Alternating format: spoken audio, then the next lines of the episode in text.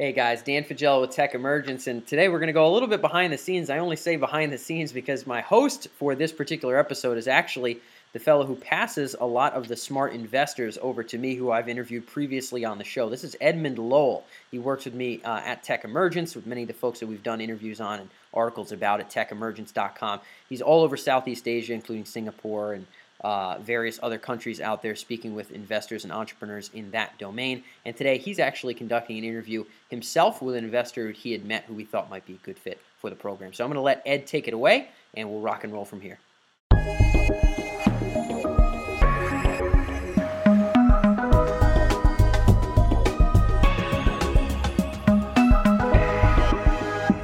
Welcome. My guest today is Dean Van Drasik, a, an executive director of Arch Advisory, a boutique investment advisory firm focused on arranging structured credit driven investments in Asia, debt restructuring, and mergers and acquisitions. Previously, he was an executive director with Lim Advisors, a Hong Kong based fund manager where he co managed the high yield and special situation investment portfolios for a number of Lim's funds over the course of seven years. He's also served as a director at Charlemagne Capital in London where he focused on investments and structured finance in East Asia, sorry, Eastern European developing markets. Before embarking on a career in fund management, he spent 12 years in investment banking in Asia, serving as a co-head of Asia for Houlihan, Lokey, Howard, and Zukin, an investment bank specializing in debt restructuring. Managing Director with Bank of America and Director of Credit Agricole Indo-Suez, previously known as WI Carr and Carr Indo-Suez. In the latter position, he headed the Equity Capital Markets Division and Country Funds Division for a number of years. Welcome to the podcast, Dean. Thanks for joining me today. Thank you. So, can you tell us a little bit more about who Dean is? Can you tell us how you made it over to Asia and what exactly you're up to nowadays? Sure. I, uh, I took an interest in Asia from the uh, standpoint of my undergraduate studies uh, where I had uh, degrees in political science, history, and Asian studies. And I was fortunate enough to have a semester abroad in Japan. And uh, that really uh, was quite exciting and very interesting for me. So I always had the ambition to, to work in Asia. Um, I got my law degree from the University of Michigan, where I specialized in international law and uh, commercial transactions. And then I worked a couple of years in the States. And then an opportunity came up to go and work as a lawyer in Korea. Uh, that was at uh, 1988 when Korea was just really coming onto the global stage, in part because of the uh, Olympics there that year. So I went, moved over to Korea, and I've been in Asia ever since. Interesting. So now that you find yourself in Asia, are you seeing a lot of opportunities in the emerging markets, particularly in your area, the finance sector? Yes, it's been a, a continuous, uh, I would say, a continuously positive development in terms of the ability of foreign investors to participate in these markets. Um, when I first came out in the 80s, a great many of the markets had very uh, uh, uh, substantial restrictions on the abilities of foreigners to participate in either the, the equity or the venture capital or the, uh, the debt markets. Um, many of them also had very strict foreign exchange controls. And all of these made it quite difficult to invest back then people were talking about the Asian tigers, which were was uh, Korea, Taiwan, Hong Kong, and Singapore, and how well they had done during the 80s in terms of uh, their economic development and their stock market performance. And then in the 90s, we had what were the tiger cubs, which included Thailand, Indonesia, uh, Malaysia, and, and, I think Philippines was kind of thrown in there, but they didn't really do very much at that time. Um, and these economies also were following a similar pattern, uh, targeting export growth reducing restrictions on foreign investment, uh, and opening up their stock markets and, and, capital markets in general to foreign funds inflow. And that has uh, stood them in, in quite good uh, quite good shape. Although countries like uh, Philippines, Indonesia, and Thailand, uh, and to a lesser extent Malaysia, have not been able to keep up the pace in terms of the investment that uh, they have needed in things like infrastructure and also in human capital. And now heading into 2014, what do you see as the major economies in Asia that are poised for growth, in your opinion? Well, if you don't mind, I'll just restrict my comments to Southeast Asia, which is where I, I spend most of my time working right now, um, as opposed to, to North Asia and including China. Um, I think the Philippines will still continue to uh, grow quite strongly and probably be one of the better performers. Uh, there remain very sizable challenges there but it has one of the better uh, education systems. They are producing a lot of people. There's a lot of potential for uh, people who are working overseas to come back to add additional skills in the event that uh, employment opportunities become available. Uh, and the government has been relatively friendly towards foreign investment, with the exception being in the mining sector, uh, which is you know fairly problematic. But uh, otherwise, it seems to be doing well. And then the other ones, you know, if you look at the major ones, that would be Vietnam, Thailand, Indonesia, and to a lesser extent, a lot of people are interested in Myanmar right now. I think they'll all have reasonable economic growth, but um, you know they all share, uh, well, with the exception of Vietnam, they all share similar problems in terms of their long-term human capital issue because their education systems are really not keeping up uh, the way they should be. They're not getting enough uh, uh, qualified graduates, particularly in the sciences and engineering that they need. Um, and uh, they still are not making the sorts of investments in infrastructure that they need in order to promote a higher level of economic growth. And to some extent, that's a throwback to the Asian crisis in the late 1990s, where everyone became so afraid of having a problem like that again that they have really slowed down on infrastructure growth and that's beginning to uh, dampen uh, economic growth right now. Well, going back to something which you mentioned earlier is uh, Southeast Asian companies finding venture capital, and you mentioning that off the podcast you were able to help companies do that in the past.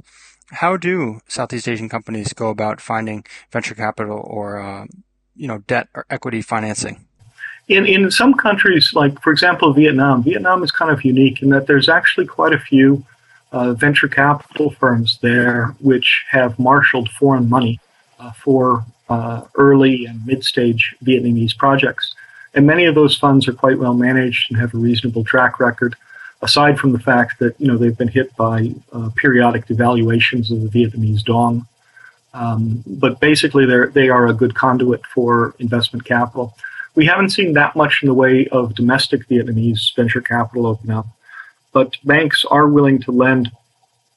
You know, in the case that uh, entrepreneurs have, you know, a certain minimum amount of their own capital to invest into a project.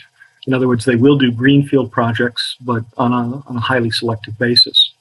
In Thailand, um, we don't have as much, um, I would say, uh, uh, structured venture capital in the form of funds that, that specifically target that. However, quite a few of the global venture capital funds are active here. Uh, they look, though, for much more sizable projects than, than your normal Thai startup. Most of them are looking for initial investments of at least $20 million, some with an investment size of a minimum of, say, $100 million. So that is also available, but where it's lacking really is in the small and medium sized business side. And that's something that um, Thailand does need to address. Myanmar is just starting, so it's a little early to say. Most of the money that we've seen going in there so far has been with uh, some of the larger um, funds, uh, again, managed out of Hong Kong or Singapore or the Middle East. Um, but it's very early stages yet, so I, I, don't think you can say anything about a trend or overall availability yet at this time. Indonesia has uh, has both. It has uh, a number of domestic uh, funds, which tend to be smaller, but uh, they're re- usually relatively savvy. Um, also, a lot of foreign investors, foreign investment funds are also looking at Indonesia at this time. Indonesia is somewhat easier to get larger projects in uh, because it is a larger economy, and in many cases, these companies, um, you know, are just large ones which have not been listed yet. So, you know, you may even be in a third or, you know, third generation uh, company. It's just that it hasn't uh, listed yet, and therefore it's a it's a um, uh, potential target for uh, for foreign investment through venture capital. But the real problem that they all have, including the Philippines too, which I didn't mention, is is that for the small and medium-sized businesses, there there just is not really uh, a developed venture capital market yet. Why do you feel like that is? Is that maybe because of the legal or political restrictions? Is there, if you had to take a guess, I mean, we're speaking hypotheticals here, but if you had to say a reason, why do you think that investors have been unable or, or hesitant, I'm not sure which, to deploy capital into these countries? Um, there's lots of people who would love to do uh, small and medium-sized uh, venture capital in these countries. The problem is, is getting the money for it, getting the investors to stump up. quite often when you see these funds in other countries, some of the main supporters are domestic pension funds or domestic insurance companies or uh, domestic high net worth investors. For all the companies we have talked about here, you know, in the Southeast Asian mesh, quite a few of them, if they've got money, they're getting it overseas. So it may be managed by, you know, uh, Goldman Sachs in, in private banking in Hong Kong, or it may be managed by Bank Julius Baer out of Switzerland or something else. But a lot of the, the family uh, investment money is just not being kept in the country. So that's one problem. The second problem is that there are restrictions on uh, what insurance companies and domestic pension funds can invest in. And so, quite often, even though these institutions would like to see something with a higher potential return than what they're getting on, say, government bonds or, or uh, you know, just a small investment in the stock market, but they're prohibited from doing so. So, you need to have new regulations uh, that open that up.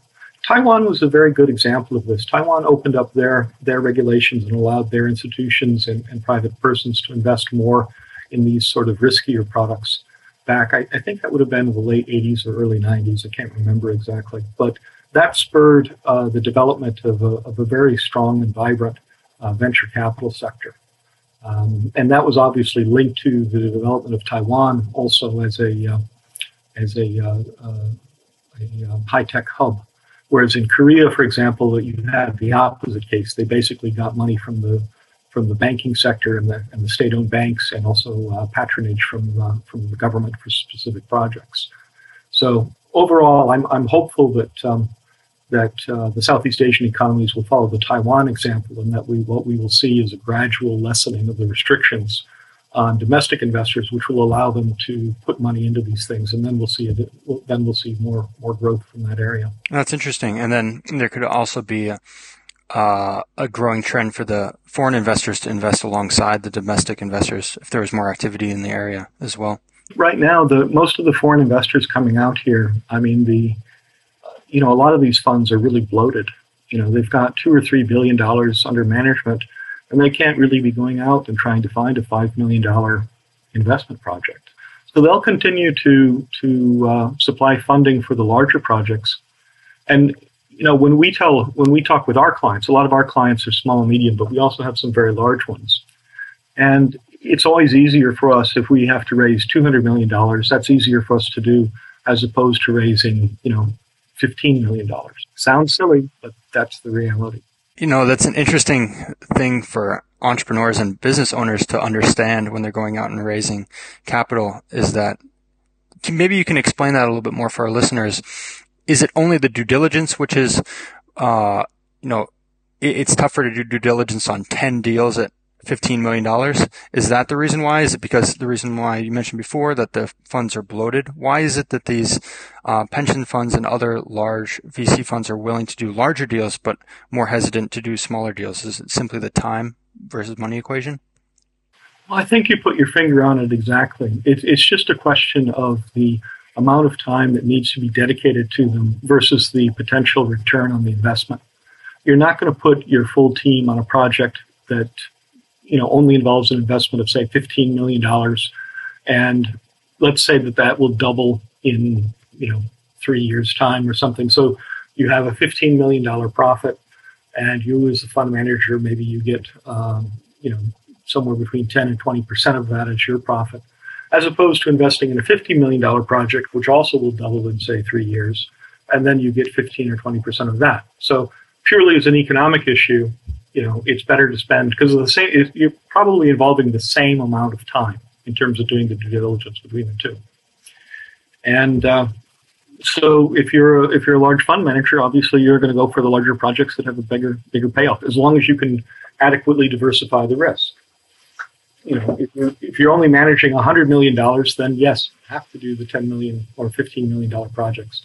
But if you're managing a $500 million or a billion dollar portfolio, then you definitely want to go for the 50 million and up. And that also conversely leaves kind of an open opportunity for funds or investors who are investing in a smaller amount because now they have deals that they can pick where there's less competition and there's a greater need from the company simply because there's less investors in the area deploying capital. To some extent, that's correct. I mean, the, the larger investors or the larger projects t- do tend to get better pricing terms than the smaller ones. So it's cheaper to raise. In addition to being easier, it's also somewhat cheaper to raise the funding at the at the higher level than it is the smaller level. And is that also because of the time situation and the due diligence? Um, I think more it's because of the scarcity of funding opportunities.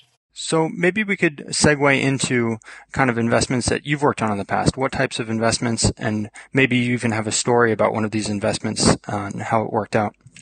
I've obviously been involved in, in quite a few markets over the years. Um, but one thing which is consistent throughout them is making sure that you have a good under if you're going to be an investor in them, making sure that you have good understanding of how the legal system works. And this is obviously more true for uh, venture capital investors and debt investors than it is for listed equity. Listed equity nowadays, there are very few markets that have uh, significant restrictions on the ability to move capital into and out of a country or to uh, sell the shares and turn the local uh, the local currency into foreign currency capable of being remitted. So the real issue comes in in let, let's just say, for example, bonds or loans. And many people have been attracted by the bond yields that you get out of markets like Indonesia and the Philippines, particularly compared to bond yields in Europe and the US. So you have a situation where a lot of people who do not necessarily understand the legal environments in these countries will be buying these bonds. And this goes to very sophisticated institutional investors too. Um, a couple years ago, I was on one one project and we were discussing it, um, the uh, drafting of the documentation online. So all of the investors were talking together with the lawyers and the uh, the lead manager. And uh, we had one guy who was on there who was kind of thumping the table and saying, "Well, you know, we've really got to do it this way." And everyone said, "Why do we have to do it that way?" And he said, "Well, this is the way I did the last two deals like this." We said, "Well, okay, which deals were there?" And you know, they were both in Colombia. Okay, and this was an Indonesian deal. So you do get, and this guy was from, a, you know, one of the top 50 pension funds in the U.S. So you get situations like this where people uh, feel they have a knowledge about execution, but they don't really get what the local they don't really understand what the local conditions are, so they can interpret them.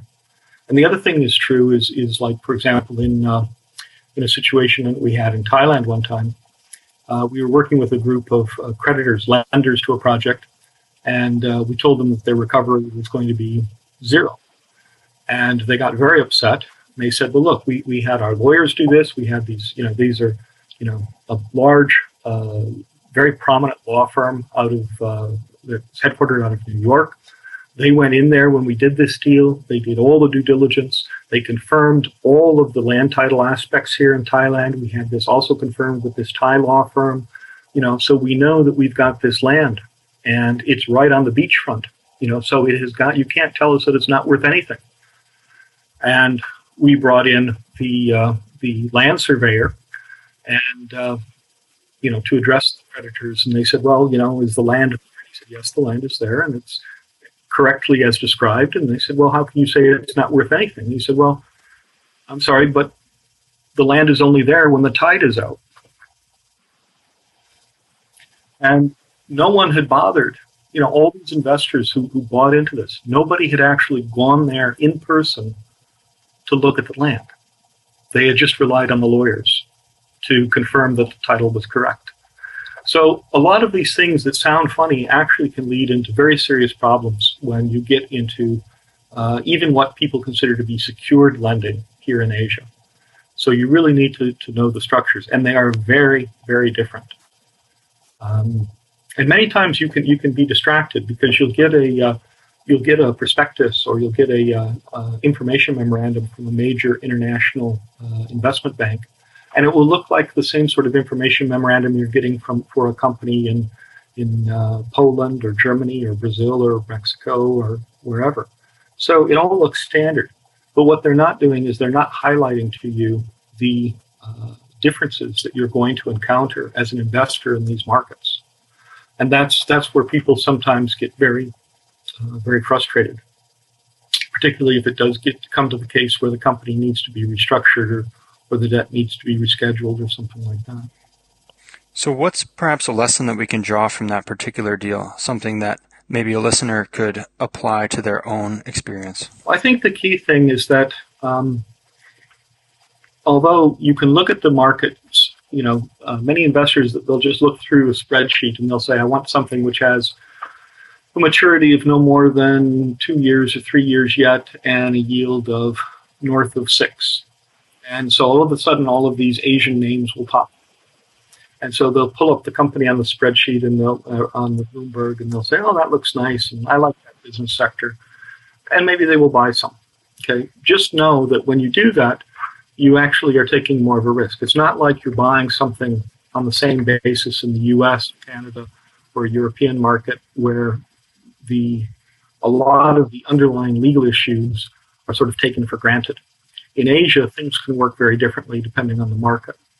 So there has to be a certain level of uh, understanding that you definitely are taking on substantially more risk than you would have in the in the developed markets. And also, too, it pays to spend a little bit of time talking with people and finding out just what those those risks are going to be, both from the legal standpoint but also also from the geopolitical, because uh, these markets, like any markets, do get whipsawed around because of uh, political controversy, and uh, they're all still at the early stages of uh, developing democracies, and uh, you know, so we do get quite a bit of uh, of political jockeying. So you mentioned legal risks and geopolitical risks. Is there anything else that investors might need to be cognizant of when deploying capital in Asia? Southeast Asia, more particular? One of the things that will really help you is being sure that the investment bank who arranges the deal um, is uh, standing beside it. Um, because if things do get to go bad, the problem is is that if you've got a bunch of investors, none of whom have a presence in Southeast Asia, uh, none of whom have a particular uh, investor within their group which feels that they can understand the market, then you don't have anyone to lead the, the creditor group. And I've seen this happen a number of times, and it's it's quite sad because they just don't know what to do, and um, you know it's it's they're really at the mercy of, of, the, of the borrower at that point. If, however, you have an investment bank which actually takes a stake in the investment that they're marketing to you, and they maintain that stake, then you've got a much better chance of getting an acceptable workout at the end. Now, the problem is that a lot of the, um, uh, or, or not a lot of, some of the major American banks, investment banks in particular, will take a stake, but then all of a sudden you find out that they sold it down, you know, within, you know, two months of, of the deal. And you know, so it doesn't help. So they go out there and they market this and they say, yeah, you know, we're taking 25 or 20% of the deal. And then it turns out that they've sold all of that to their private banking clients or, or to other people. And maybe they've got 1% of the deal left or something like that. You know, so that's, that's one thing that I would say is always look, always when you're investing, if, if you're investing on the primary market or even on the secondary, see if you can find out some information about who the other holders are or who like the, the, the major one or two are and be sure that there's someone that has uh, either a presence or substantial experience in Southeast Asia so that just in case things do go bad, you've got somebody who can help uh, uh, manage the process. So I, I, want to continue to dig into the subject because I feel you have a good grasp of it and it's important. Um, we mentioned geopolitical risk, we mentioned the legal system, we mentioned doing your due diligence on the investment bank. Is there anything else that makes a deal particularly investable? What are you looking for in the due diligence phase that you might not have mentioned yet? Well, the thing that we didn't mention overall is is probably the most critical one, and that is the commercial viability of the project, which frankly makes Southeast Asia so exciting because what we've got here is we've got uh, a couple of things, a couple of major um, developments going on which are quite uh, supportive of a positive environment for investors. The first is that we continue to have increasing urbanization in Southeast Asia. And while that sounds a little bit bad. In other words, we've got more people moving to the cities. What it does mean is that we get a, a bigger concentration of, of people. We usually have skills going up. Uh, we usually have more cost efficient uh, infrastructure because people are more densely uh, being housed in a certain area. Whereas in the rural area, if you want to give everyone a flush toilet, you know, you're going to have to, it's going to be much more expensive. But in the city, if they're packed into city blocks, it's much easier and more efficient to do it. Um, so there's a lot of benefits to, to urbanization, and that creates a lot of growth potential and more, more consumers in a more concentrated area. And it depends, it also uh, usually drives wages up. So one is urbanization. That is an ongoing phenomenon, and it probably will continue uh, without abatement. Uh, it continued without abatement during the last two financial crises out here, and uh, it seems set to continue. The second thing is the development of the middle class, and obviously China and uh, Korea uh, are the two best examples of how this can have a material impact on local economy. Um, it was something that if you were reading, you know, economic materials back in the in the 80s, it wasn't wasn't as uh, emphasized as strongly as it is today. But this is a real factor. Um, in Indonesia, the problem from an investor standpoint is, is kind of is, is trying to access the right information. For example, in Indonesia, I was at a conference recently, and we had four different speakers, and all four of them disagreed on what the basis of calculating the middle class would be. One was looking at disposable income. One was looking at uh, gross income. One was looking at the amount of income available for uh, longer term investments, like in a house or in a, in a, retirement portfolio. And the last one was looking at the, um, the uh, amount of funds available on a family basis as opposed to an individual basis. And they all came also with different numbers in terms of how large the middle class was in Indonesia. But the important thing is that they all agreed that it's growing. And as it grows, in every economy where this has ever happened, it's the same pattern. People start, what do they first spend a little bit more money on? They spend a little more money on health care, more money on, on basic food, uh, so they eat better. Um, they will spend a little bit more money on uh, maybe some consumer products. That's usually not a big thing, but but but food, um, medical, uh, education, um, and uh, transportation, more efficient transportation. Uh, usually things like buses or public transport. So, you know, the the progression is well charted. It's been seen in a lot of developed countries over the years. And in Asia, we, we are seeing, you know, the development of these consuming middle classes. And that's a great opportunity for investors um, because they can work on the retail side, selling it. They can work on the production side, making the products. Um, and uh, there's there's huge markets out here.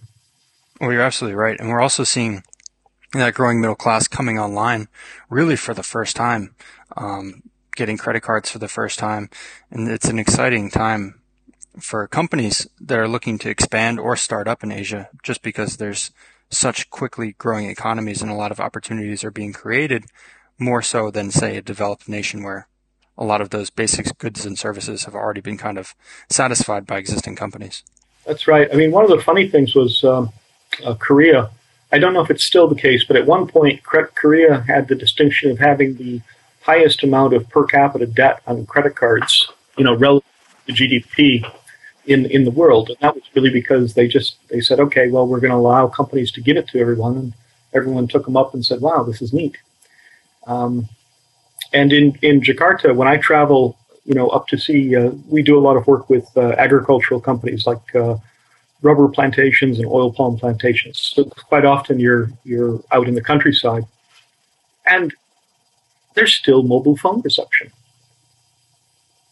There's no phone lines. There's no there's no phone for you know 50 or 100 kilometers, but you know your mobile phone still works. And you go out to the villages and people have mobile phones. They have a way of connecting. And you know here in thailand the guys you know uh, you know the farmers up in the north they can go on their mobile phone and they can find out what the what the current price is for some of the crops. Um, so you know many of these uh, these technological developments are are having a material impact in in people's well-being but one of the uh, one of the problems has been the lack of uh, government spending on, on new infrastructure. And um, as I said before, that's in part because the governments were very much afraid of going into debt again because of their experience during the Asian crisis. But they really do need to start getting uh, more comprehensive programs in place because otherwise it's the lack of infrastructure acts as a constraint. But again, that leaves a very excellent opportunity for financial investors If you're comfortable investing in things like ports and power projects and water systems and sewage systems. Um, and all of these things are desperately needed uh, in all of all of our Southeast Asian nations. So it's just really a question of finding the right opportunity which suits you as an investor, and then uh, taking advantage of that. And those are long-term uh, long-term sorts of investments too, with with quite uh, quite attractive yields from an international basis. Absolutely. And those infrastructure investments open up an interesting opportunity because now you have the capability to deploy new technology in these emerging markets. Um, if we look at the fastest uh, 4G network in the world, it's actually located in Mongolia. The company doesn't have telephone lines. It runs mostly on 4G, which is, I think, fascinating to see that emerging technology and emerging economies that has kind of leapfrogged developed economies by the advent of new technologies. I mean, you're seeing that too with, with China with their uh, their high speed rail lines. Um, you know, that's uh, that's a tremendous benefit to people who are, are using them for shipping shipping goods and services. So uh, whether we'll see that one of the th- one of the interesting things since you bring that up that that sort of relates to that are uh, mini power projects, uh, things like mini hydro um, and um, uh, mini bio biomass projects. Uh, m- many of them, the technology is now coming out of uh, Europe. Uh, they're very efficient, and we're seeing a lot of those going into the Philippines and Indonesia in particular. But the problem we have again is the fact that they're relatively small sized. Well, we're coming up on the close of the interview, so I'm going to hit you with the lightning round closing. Uh, so each week we ask three different questions, and this week the question the number one is, what are you reading right now? What's on your book stand? Uh, Tanizaki's uh, short stories. He's a Japanese writer, uh, you know, so I, I, have a fondness for Japanese literature. so, sorry, it's not exciting. It's not like Buffett's autobiography or something like that. That's all right. That sounds interesting. Um, so, what's one piece of advice that you would give to entrepreneurs or companies that are seeking capital in Southeast Asia? Well, if they're, they're seeking capital, the, the key thing is to match. You, you need some help in terms of uh, tapping into it, and the best thing to do is to match the uh, uh, advisor's capabilities with your with your own needs. If you if you're looking for small scale uh, capital, you need to find a you know someone who's been successful with that. Um, you know, rather than going to one of the large investment banks. And local banks, uh, many people actually don't go to local banks to try and get uh, venture capital financing. But in actuality, we're seeing a lot of local banks, particularly in Thailand, uh, which are doing a very good job of that now.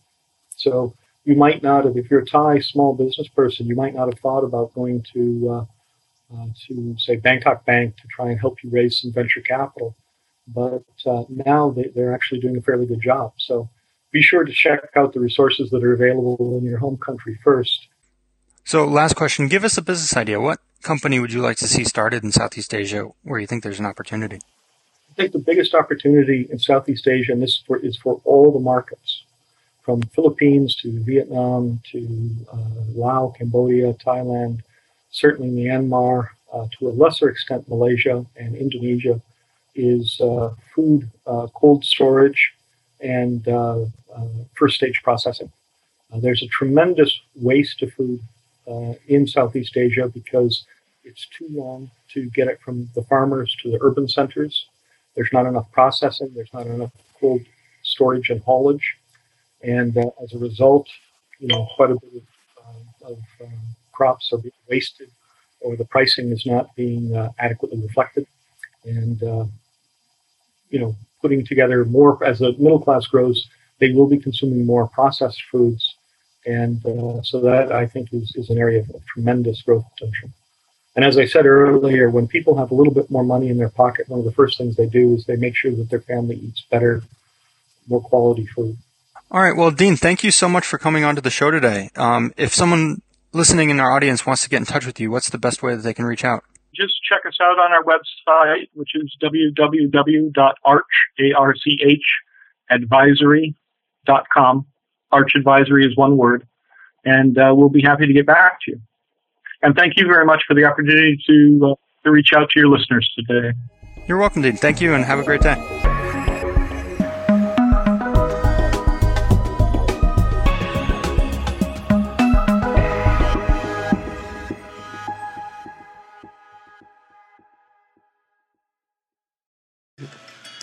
Hey, thanks for tuning in, guys. If you're an entrepreneur or a future thinker uh, with an interest in businesses, transitions, or technologies that have the potential to alter human potential, then make sure you check out techemergence.com. It's our main blog site where you can see all of our other interviews with uh, top startup leaders, uh, entrepreneurship experts, and folks in the domain of technology, cutting edge emerging technology.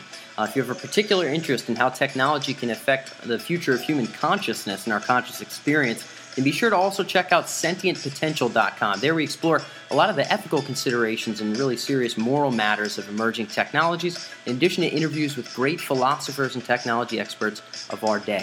Uh, more than anything else, always feel free to reach out if you can find us via email. Um, you can reach out to us there or whatever other way. Find us on the blog. Be sure to drop comments. We believe that the serious uh, conversation about the future is not only open minded, but also interdisciplinary and multifaceted. So we'd like nothing more than to be able to glean your ideas as well. Um, so, with that being said, with the best of intentions for a brilliant future, this is Dan Faggella signing off. And we'll see you next week.